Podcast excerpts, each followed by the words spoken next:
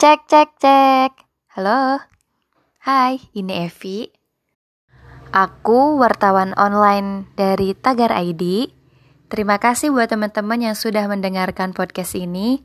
Semoga podcastnya bermanfaat bagi teman-teman yang ingin menjadi wartawan atau pengen kepo seperti apa sih pekerjaan wartawan. Boleh banget dan wajib alias wajib teman-teman mendengarkan podcast-podcast berikutnya. Oke, karena kemarin aku sudah membahas tentang uh, apa ya pekerjaan wartawan saat pandemi ya. Oke, dan itu juga aku banyak mendapatkan support. Terima kasih. Terus sekarang aku mau ngebahas tentang apa aja sih kendala-kendala yang dihadapi wartawan saat melakukan peliputan berita di lapangan? Ini versi yang aku hadapi saat aku di lapangan. Jadi wartawan itu ada enak dan gak enaknya. Suka duka itu setiap pekerjaan itu pasti ada ya. Gak hanya di wartawan, apa pun itu pasti ada. Kalau untuk aku sendiri, ini banyak banget suka dan dukanya. Enaknya mana dulu? uh, aku sih sukanya yang duka dulu, yang gak enak-enak dulu baru aku omongin. Pertama, saat aku menentukan peliputan mau ke mana, biasanya wartawan itu mempunyai list mau liputan ke mana, mau liputan apa, narasumbernya siapa kira-kira biasanya itu sudah sudah kita tentukan di awal. Karena setiap wartawan keluar itu pasti mereka sudah punya tujuan. Kadang juga tujuannya salah, malah nyasarnya ke kamu. Ya ampun, sorry, sorry, sorry. Lanjut ya. Terus kalau kita udah punya tujuan mau ke mana, langkah selanjutnya yaitu kita biasanya langsung datang ke TKP. Kalau memang waktunya pagi ya pagi, kalau waktunya siang ya siang, sore ya sore, tapi yang gak mungkin kali kita keluar sore hari. Pasti biasanya dari pagi buta, itu biasanya kita sudah keliling itu memburu berita. Termasuk aku biasanya keluar itu pagi. Jam 8, 9 biasanya wartawan tuh udah pada keluar. Terus kendalanya pas aku liputan itu sering banget macet di jalanan. Kalau di Jogja sendiri mobilitas pengendara itu memang sedikit padat, cenderung padat tapi memang tidak sepadat Jakarta, Surabaya.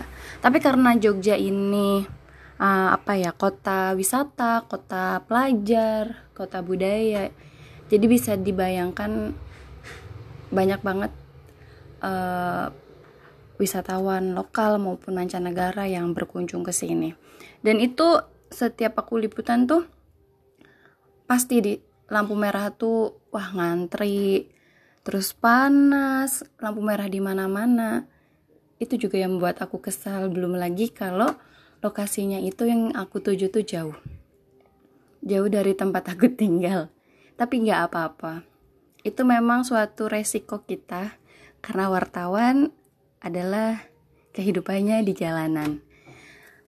Dari tempat satu ke tempat dua, dari tempat dua ke tempat tiga dan seterusnya itu ya kita habisnya di jalanan gitu belum lagi kalau panas khusus buat wartawan cewek nih ya skincare itu kayak udah nggak berfungsi lagi. Soalnya kita tuh bener-bener abis di jalanan kena debu kena panas.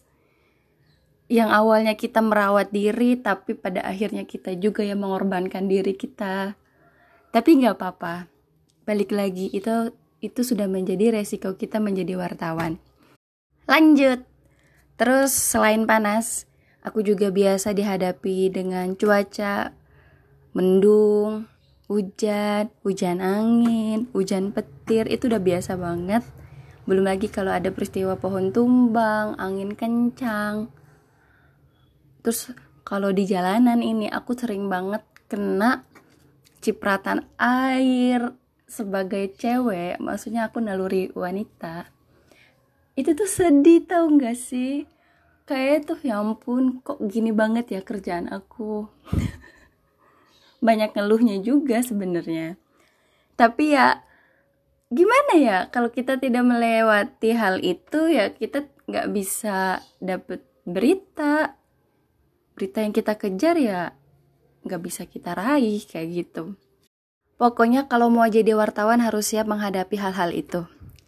Nah terus kendala aku biasanya di lapangan itu selain dua itu karena aku bukan dari Jogja sendiri aku asli Jawa Barat notabene bahasa Sunda ketika aku hidup di Jogja ini memang kita um, apa ya bahasanya harusnya bisa menyesuaikan orang-orang yang ada di Jogja tapi selama aku dari tahun 2015 dan sekarang itu tuh aku belum terlalu apa ya pandai berbahasa Jawa. Sedangkan kalau kita wawancara sama narasumber itu tidak semuanya orang juga bisa berbahasa Indonesia. Ada orang-orang tertentu yang biasanya menggunakan bahasa daerahnya sendiri, Jawa kayak gitu. Terus ini karena rata-rata teman aku juga wartawan itu orang-orang Jawa, mungkin bagi mereka itu mudah ya, gampang gitu kan jadi lebih akrab juga sama narasumber ketika apa yang sedang dibahas kayak gitu tapi kalau aku aku tuh nggak ngerti mereka tuh ngomong apa. Beberapa part mungkin aku tahu tapi kalau untuk keseluruhan itu aku bener-bener gak tahu mereka tuh ngomongin apa gitu. Walaupun aku tahu uh, sedang membahas permasalahan apa isu apa kayak gitu. Tapi tuh ya ampun aku tuh gak paham. Aku tuh masih masih nggak bisa gimana menerjemahkan itu ke dalam bahasa Indonesia kayak gitu. Jadi aku sering banget juga minta sama temanku kalau kita mau wawancara itu mas tolong dong jangan pakai bahasa Jawa pakai bahasa Indonesia. Karena aku nggak ngerti. Ya ampun. Walaupun kayak gini ya dikit-dikit mah aku tahu. Ya balik lagi tadi aku nggak semuanya ngerti bahasa Jawanya tuh gimana ya? Belet ya aku belajar bahasa Jawa pokoknya. Padahal udah hampir 6 tahun di Jogja tapi bahasa Jawanya ya itu-itu aja. Oke lanjut. Terus menghadapi narasumber. Narasumber juga. Sama. Banyak yang rese banyak yang nyebelin banyak yang sulit dihubungin. Dan itu fakta adanya. Ada narasumber yang gak mau diwawancara meskipun kita benar-benar butuh statementnya ada narasumber yang sulit dihubungi. Pokoknya narasumber tuh banyak macamnya. Ada yang enak gak enaknya itu pasti ada aja. Sempat aku terakhir itu ditolak wawancara. Dia menolak wawancara aku karena peristiwanya itu tentang uh, kecelakaan kerja yang menyebabkan salah satu karyawannya meninggal dunia. Ya sebenarnya mereka harus speak up sih apa yang terjadi sebetulnya di dalam sana. Karena kita kan cuma tahu dari statement kepolisian. Harusnya mereka juga mau buka suara untuk mengkonfirmasi sebenarnya apa sih yang terjadi. Tapi ya udah karena mereka menolak aku mentah-mentah sampai ada bilang kalau aku nggak jawab nggak masalah toh mbak. Oke okay, fine. Ya nggak masalah tapi ini beritanya bakal. Oke, okay, next. Setelah kita liputan, setelah aku liputan berita, udah ada narasumber, sudah dapat sumber beritanya, sudah dapat info, sudah dapat data lengkap.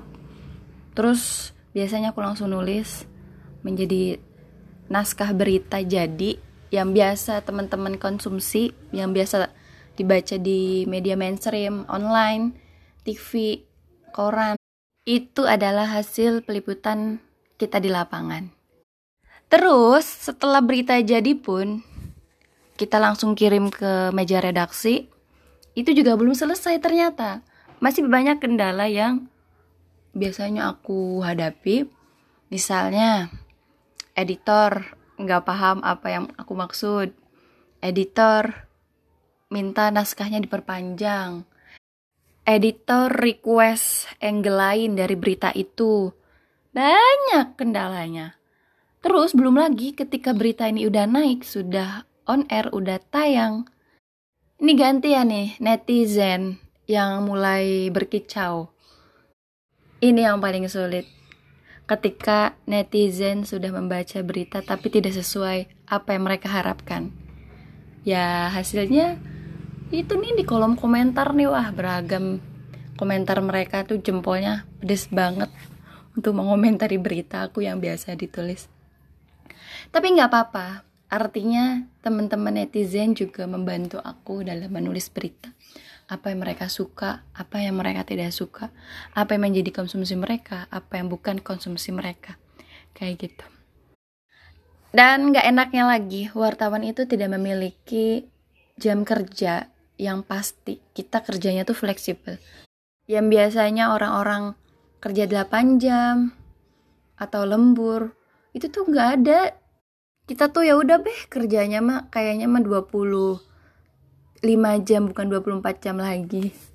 Ya kasarannya kayak gitu ya karena memang kita tuh kerjanya fleksibel. Artinya kapan aja kita bisa bergerak apalagi kalau umpamanya banyak ada kejadian di malam hari ya kita juga harus keluar apalagi kalau itu perintah kantor. Terus pagi buta juga pernah. Ya kayak gitu kerjanya gak ada waktunya terus setiap harinya yang kita pikirkan adalah selalu berita, berita, berita. Besok nulis apa? Ada isu apa? Di hari libur pun kita itu tuh pasti keingetnya tuh berita. Oh, berita. Kamu di mana? Memang betul seperti itu. Kadang aku dalam satu minggu nggak pernah libur. Tujuh hari full kerja terus Oh iya, satu lagi nih. Ketika aku liputan di kerumunan pendemo, ini juga satu hal yang membahayakan. Di saat orang-orang harus menjauh karena yang mendekat bisanya pihak kepolisian, tapi wartawan juga sama, ikut mendekat untuk melihat apa yang terjadi, apa yang mereka lakukan, apa yang sudah dilakukan oleh kepolisian. Pokoknya kita harus mendekat Kadang itu juga membahayakan kita sendiri. Hey, wartawan juga sama manusia, apalagi aku cewek. Punya ketakutan bagaimana kalau aku terluka di jalanan. Yang susah siapa? Ya aku sendiri. Kan kasihan akunya nanti gak bisa kerja, gak bisa liputan, gak bisa dapat uang. Tapi di luar itu, Aku tetap bangga jadi wartawan ketika bisa hadir di tengah-tengah masyarakat. Bisa menyuarakan apa yang mereka inginkan. Tentunya menyatukan kebenaran. Jangan sampai peribahasa hukum itu tumpul ke atas sementara tajam ke bawah. Kadang memang bener-bener resiko sih kerja jadi wartawan itu kalau aku di jalanan itu perih banget ya kadang banyak peristiwa kecelakaan peristiwa pembegalan, pencopetan, dan sejenisnya bentuk kriminalitas. Itu sering banget aku bayangin, gimana kalau itu terjadi sama aku sendiri. Hei, ingat, semua pekerjaan itu memiliki resikonya masing-masing. Jadi ketika aku udah mikir kayak gitu, balik lagi. Ini adalah resiko aku menjadi wartawan. Itu mungkin beberapa kendala yang terlihat. Masih banyak kendala-kendala yang gak terlihat yang dialami wartawan, yang menimpa wartawan saat bekerja. Sekarang ganti kita ngomongin yang enak-enaknya jadi wartawan. Enaknya jadi wartawan itu bisa jalan-jalan, bisa masuk ke mana aja, bisa deket dengan narasumber siapa aja, bahkan sampai tingkat bupati, gubernur, pemerintah, dan orang-orang penting lain. Kita bisa mewawancarai mereka, kita bisa dekat melalui wawancara. Terus di luar itu, kalau kita jadi wartawan, kita bakal tahu sedikit banyak hal. Mulai dari isu yang kecil sampai isu tingkat nasional. Kita tahu karena kita banyak relasi, banyak teman-teman wartawan dari berbagai des, ada yang hukum kriminal, ada yang ekonomi, ada yang pendidikan, ada yang wisata, ada yang bisnis, dan masih banyak lagi. Terus kalau kita jadi wartawan, ini kita bisa membangun relasi dengan orang-orang penting. Tergantung kepentingan kalian maunya ke mana. Artinya, misalnya kita ke depannya pengen jadi pembisnis, bisa tuh ngambil ilmunya dari orang-orang yang pembisnis yang pernah kita wawancarai. Kayak gitu. Banyak kok yang bisa kita ambil itu bukan memanfaatkan ya karena memang relasi itu penting bagi siapa pun terus yang aku seneng jadi wartawan itu ya salah satunya jam kerja yang fleksibel nggak harus kantor pukul 7 pagi jam 8 pulang jam 4 kayak gitu. Harus lembur. Itu nggak ada di jamnya wartawan. Oh iya kalau lagi kalau wartawannya itu suka sama konser. Banyak tuh ke, apa event-event gede yang melibatkan wartawan untuk meliput acaranya. Itu kita bisa nonton konser gratis. Bisa wawancara dengan penyanyinya langsung. Enak kan ya jadi wartawan tapi tetap kan itu kita kerja konteksnya ya bolehlah dikatakan sambil menyelam minum air aja gitulah jadi wartawan juga bisa mengasah public speaking kita, memperluas ilmu pengetahuan, bisa kepo tentang apa pun, tapi ingat dengan tujuan yang baik. Tapi kebenaran yang dimaksud adalah kebenaran untuk masyarakat semua, bukan untuk segelintir orang, bukan untuk sepihak. Dan yang terakhir, jadi wartawan itu keren. Oke? Okay? sharingnya sampai situ dulu. Nanti besok dilanjut lagi dengan topik yang baru. Dadah, sarangnya.